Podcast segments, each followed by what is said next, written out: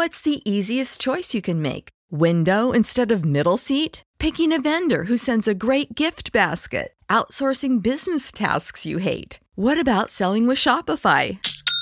Whether you're selling a little or a lot, Shopify helps you do your thing, however you cha-ching. Shopify is the global commerce platform that helps you sell at every stage of your business. From the launch your online shop stage to the first real life store stage, all the way to the did we just hit a million orders stage. Shopify's there to help you grow. Whether you're selling scented soap or offering outdoor outfits, Shopify helps you sell. Wherever and whatever you're selling, Shopify's got you covered. Sign up for a $1 per month trial period at shopify.com slash try. Go to shopify.com slash try now to grow your business, no matter what stage you're in. Shopify.com slash try.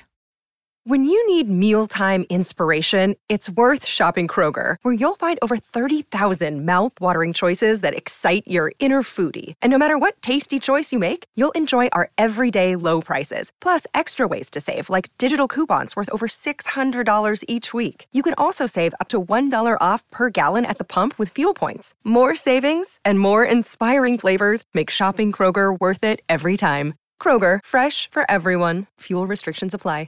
Welcome to the 298th episode of the Reading and Writing Podcast.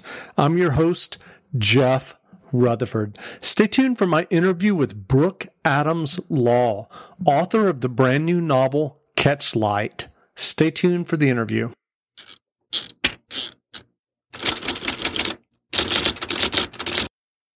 If you're new to audiobooks, they're the perfect way to get more books into your busy life. Listen to audiobooks during your commute, while doing chores, walking the dog, or just relaxing at home. All you need is a smartphone and the free Libro.fm app. If you already love audiobooks and don't know what to listen to next, check out recommendations and curated lists from people who know audiobooks best, your local bookseller. Reading and Writing Podcast special offer get two audiobooks for the price of one with your first month of membership with code RW Podcast. That's code RW Podcast for two audiobooks for the price of one for your first month of membership at Libro.fm. Welcome back to the Reading and Writing Podcast. My guest today is Brooke Adams Law, author of the new novel Catch Light. Brooke, welcome to the podcast. Thank you so much for having me. I'm excited. Great.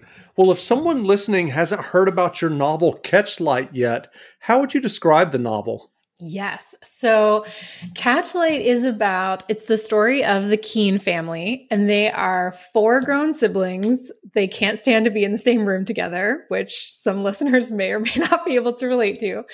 And when their mother is diagnosed with Alzheimer's disease, they really have to figure out how they're going to come together not only to make these very serious decisions, right, about her health care, about her finances, but also figure out how they're going to come back into relationship with each other. And so, what was the impetus or original idea that led you to writing Catch Light?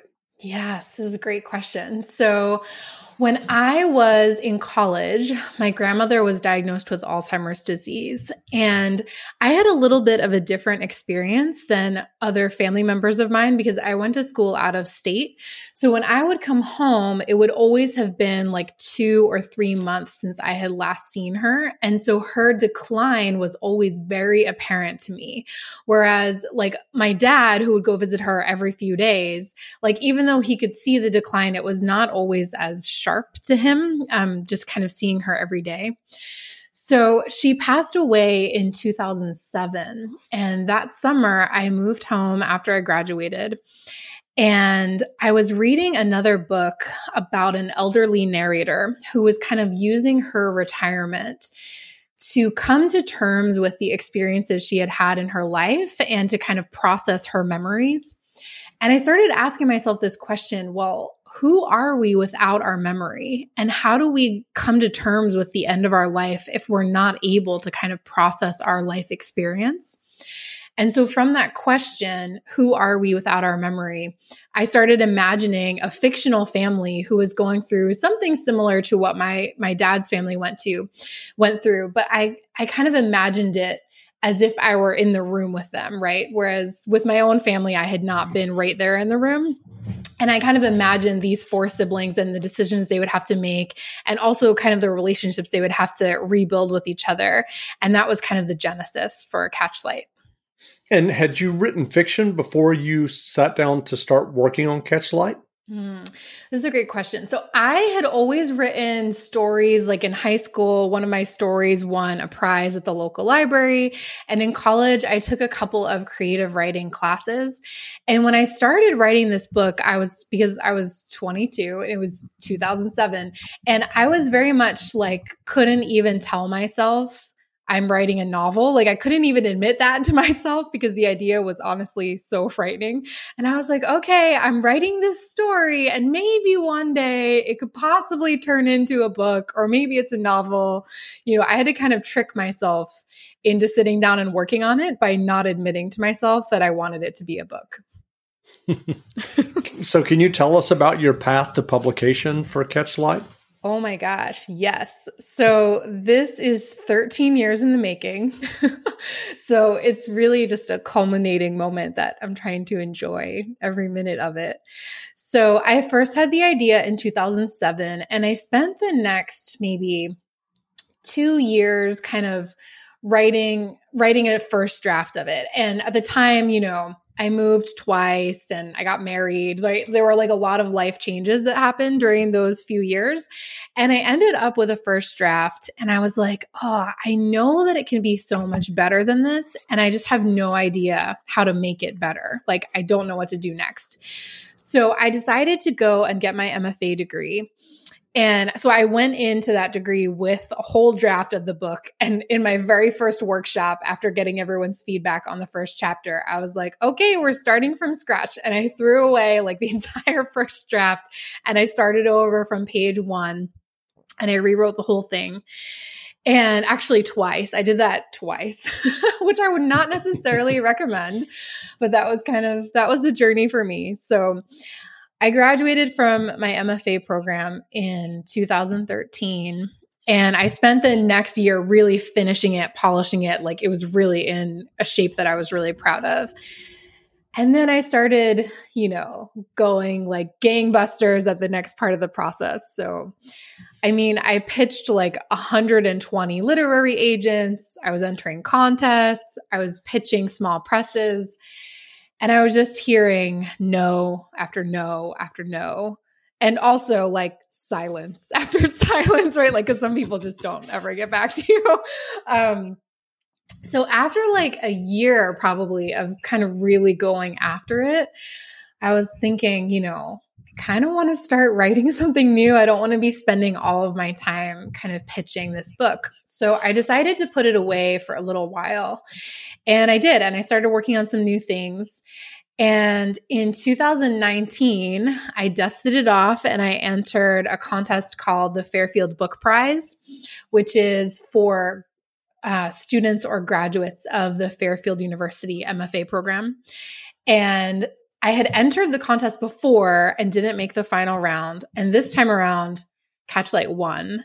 So part of the prize was a book deal with a local Connecticut publisher.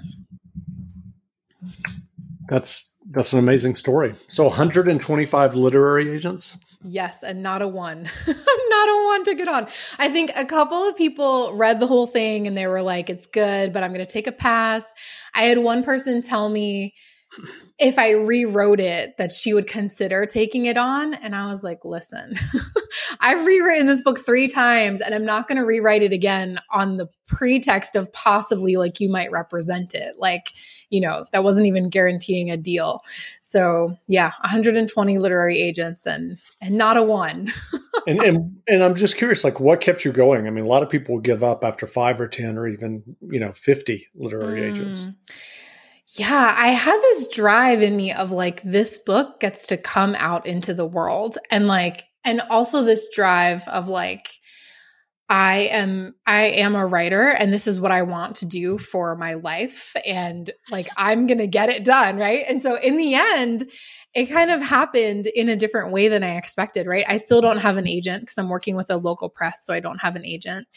Um, and yet the book is coming out into the world. So I think there was just this this stubbornness, if you will, of just like I think this book is good enough to be published, and I think like and I know that I am meant to be a published author. So you said that you set it aside before you pulled it out and dusted it off in 2019 for this contest. So did you turn to to working on some other fiction or even another novel? Yes, I started I I played with a couple of different ideas. I started one idea and kind of didn't finish it. I started another idea and I was like not quite right. And yes, as of now I am working on a new novel. I'm really excited about. And can you tell us about the MFA program that you attended and what was your experience there? Yes. So I loved my experience. And also, I am the first one to say that I don't think you need an MFA to be an author or to have a book or any of that, but it was the right path for me. So, what the MFA really taught me was how to revise my own work, which previously, like I said, I had this draft. It was probably like 200 250 pages maybe. And I was like, I know that it's not great. And yet I don't know. I kind of don't know what needs to happen next. And I think just reading other people's work and kind of seeing what landed for me and what kind of didn't land in other people's work, and then hearing people's feedback on my work about what landed and what didn't land really taught me to have a more critical eye on my own work and really be able to go in and say like oh actually this is working this isn't working. And i think it also taught me how to take the feedback that was going to be useful and also to like discard feedback that wasn't going to kind of make the book what i wanted it to be. So given your experience with catch light as you've just described when you need mealtime inspiration, it's worth shopping Kroger, where you'll find over 30,000 mouthwatering choices that excite your inner foodie. And no matter what tasty choice you make, you'll enjoy our everyday low prices, plus extra ways to save, like digital coupons worth over $600 each week. You can also save up to $1 off per gallon at the pump with fuel points. More savings and more inspiring flavors make shopping Kroger worth it every time. Kroger, fresh for everyone. Fuel restrictions apply uh, three different drafts and submissions to 125 literary agents, etc. What writing advice would you offer for those who are writing their own stories and novels? Mm, such a good question. So, I think getting feedback at some point in the journey is really critical. So, actually, the guest judge who chose Catchlight as the winner of the Fairfield Book Prize was this wonderful writer, Phil Klay, who won the National Book Award in 2014. And when I told him, I was like, oh my gosh, I've queried all these agents and nobody, you know, nobody said yes. And he was like, you know what? And then he gave me some feedback, which was, he said, you know what? I really think the first three chapters are a little slow. And he said, if most agents were only reading that, he was like, that's probably why, like, nobody jumped in and took it on. And he said, the first three chapters right now, it's just a lot of table setting. You know, you're kind of setting up the whole story and he just said, I wonder what would happen if you just jump right in. Right. And so I ended up taking that advice and I cut the first three chapters because as soon as he said it, I was like, oh my gosh, I can totally see how that's true. Um, and it, it really resonated with me. So I think having that, being able to have another trusted writer or writers really read your work seriously and give you that kind of feedback is just invaluable. And so, what writers kind of inspired you along the way? Are there writers that you keep going back to that that um, you know when you were getting these rejections and when you were doing the various drafts? Mm, good question. So, I love Elizabeth Gilbert, and when her book Eat, Pray, Love first came out, in I can't remember the year now, but I first read it in mm-hmm. 2007 when I was starting to write the draft and I really felt like this kind of external journey that she goes on, I really felt like I was going on this internal journey of figuring out this story and kind of finding my way. And her fiction, like more recently, has also just kept me so inspired as a fiction writer. I especially love her book City of Girls that just came out last year. And I just returned to her and I'm just like, she is just a genius. Like I don't even know. um, so definitely return to her work over and over again. And what novels or nonfiction books have you read recently that you enjoyed? Ooh, good question.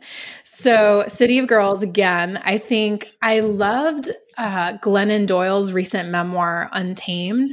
I think the structure of that book is just absolutely brilliant to me. The way that she sets up what, the way that the structure kind of mirrors this sort of untamed spirit that she's trying to convey, I think is gorgeous. I also just read, I've been reading a lot of fantasy recently, which is interesting because I don't write fantasy. Um, but I've been reading uh, some Brandon Sanderson. I'm reading his Skyward series, which is really fun. And I just read Laini Taylor's book, Strange the Dreamer.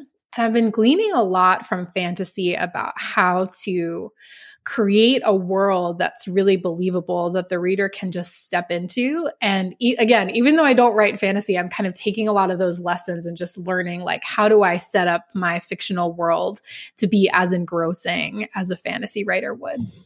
Sure. Well, where can people find you online if they want to learn more about you and your novel Catchlight? Oh, yay. So all information about my work. And I also work with writers who are writing their first book. So you can find all that information at my website, which is brookadamslaw.com, Brooke with an E on the end. And then I'm also really active on Instagram and I do a lot of writing tips and writing advice over there. And I am at Brooke Adams Law on Instagram.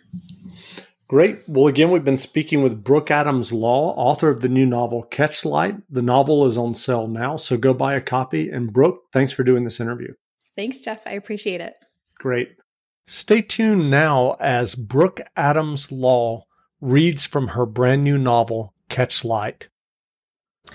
Catchlight by Brooke Adams Law, Part 1, Chapter 1 Laura. Monday mornings were my favorite time of the week all that possibility. Nothing had gone wrong yet. And I was having a great Monday morning until my sister called. I knew it was her because I'd set Wrecking Ball as her ringtone. And she only called when there was an emergency, like when her babysitter canceled. All you ever did was wreck me. Yeah, you wreck me. Maybe that song was a little too on the nose. I let it go to voicemail. Monday, Izzy and Monday mornings were a bad mix, like tequila and red wine. I'd just gotten to the clinic. I had three clients scheduled back to back, but there was still time to get coffee from the break room. Miley wailed for my phone again, and I jumped. Against my better judgment, I picked up. Is what is it? I'm seeing a client in 10 minutes. And no, I'm not saving a couple from getting divorced. My siblings like to make bad jokes about the divorced therapist giving couples counseling. Izzy took a shaky breath, which stopped me in my tracks. It's mom, she said. Panic flooded through me. What's wrong? What happened? Do you know Peggy Ramsey? She sits on the PTA board with me. She and her husband just bought a house on Lindsay Street. Well, they haven't moved in yet, but she was there because they're having some work done on the kitchen. And Izzy, focus. What happened to mom? Peggy saw an ambulance at mom's house and saw mom getting loaded into it. Did you talk to Bill? Long pause. Seriously? You didn't even call him? Can you just pop over to the hospital and see what's going on? I leaned my head on my hand. Did you call Robert? I'm sure he's busy. He works at the hospital, is. I heard the doorbell ring through the phone. Lars, someone's at the door. I have to run. Can you let me know what's going on? At the hospital, I parked my baby blue caddy in the visitor's lot. Inside, the receptionist directed me to the fourth floor. Was it good or bad that mom was already admitted? Was it a slow day in the ER or what? Bill hadn't given me a lot of details, but when I asked him whether I should come down, he hadn't said no right away, which meant yes. I got off the elevator at the fourth floor and walked down the hall. The air smelled like disinfectant and feces. I stopped at room 412 and peered inside. A woman I didn't lo- know lay in the first bed, apparently asleep. The View, dubbed in Spanish, played on the TV. I took a deep breath and walked around the curtain. Mom looked worse than I'd feared. Her head was wrapped in gauze, blood seeping through the bandage at her temple. A bruise bloomed down the side of her face.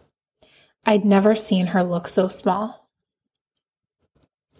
And now we are going to skip ahead to chapter two.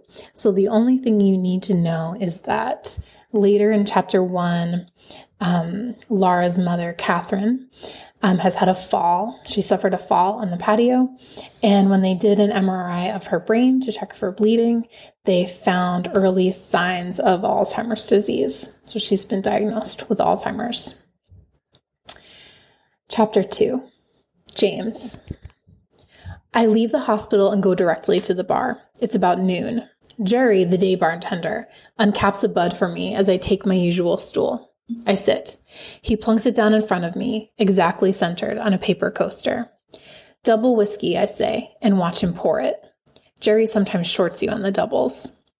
Marty's on his third scotch and soda by the look in his eye, and he raises his glass to me as I drain my whiskey. Albert's playing poker at the machine by the window. His seat is two stools down from me, marked by four empty pint glasses streaked with beer foam and a pack of Marlboros. Albert likes to see his empty glasses lined up. Helps him pace himself, he says. Another, I say. Listen, Jerry says. No one ever starts a good conversation with the word listen. Joe doesn't want me to let your, you run up your tab any higher, he says. He looks at the bar, twirling a coaster, instead of at me. Thank God it's payday. I do some roofing for my cousin Benny, and I picked up my pay envelope this morning. I pull out my wallet and put $60 on the bar. Jerry pours me another double whiskey and I drain it. Jerry takes away my glass. He knows I like all evidence of my drinking to be removed as soon as possible. Helps me forget myself. Albert comes back. Win anything, I say? Up $50, he says. I want to smoke? Yeah. I follow him outside. The sun is bright and heat rolls off the asphalt. My skin breaks out in a sweat everywhere my face, my pits, the backs of my knees. What's up? He says. What's up is Albert's way of saying, you don't usually start out on Monday with two double shots of whiskey. My mom's in the hospital, I say. Albert blows smoke in my face. Sucks, he says. Drunks are not the best sympathizers. I'll get your next round, he says. They think she has Alzheimer's, I say. The smoke from my cigarette is hot in my mouth. The sun is burning the top of my head. She said something. I don't know, man. It was weird. She looked all crazy, you know? Albert grunts, stubs out his cigarette, goes back inside. Mom has never called me a drunk before. She and Bill have done an intervention. She has kicked me out of the house. She has given me books and pamphlets on alcoholism. She has ignored my drinking, but she has never called me a drunk. There's a sick feeling in the pit of my stomach, like my mother has finally seen the worst of me.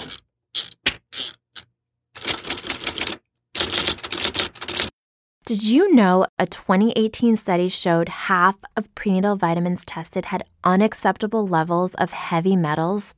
I'm Kat, mother of three and founder of Ritual.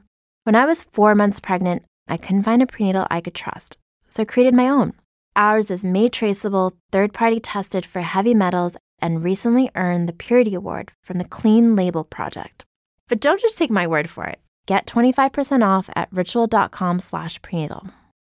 When you need mealtime inspiration, it's worth shopping Kroger, where you'll find over 30,000 mouthwatering choices that excite your inner foodie. And no matter what tasty choice you make, you'll enjoy our everyday low prices, plus extra ways to save, like digital coupons worth over $600 each week. You can also save up to $1 off per gallon at the pump with fuel points. More savings and more inspiring flavors make shopping Kroger worth it every time. Kroger, fresh for everyone. Fuel restrictions apply.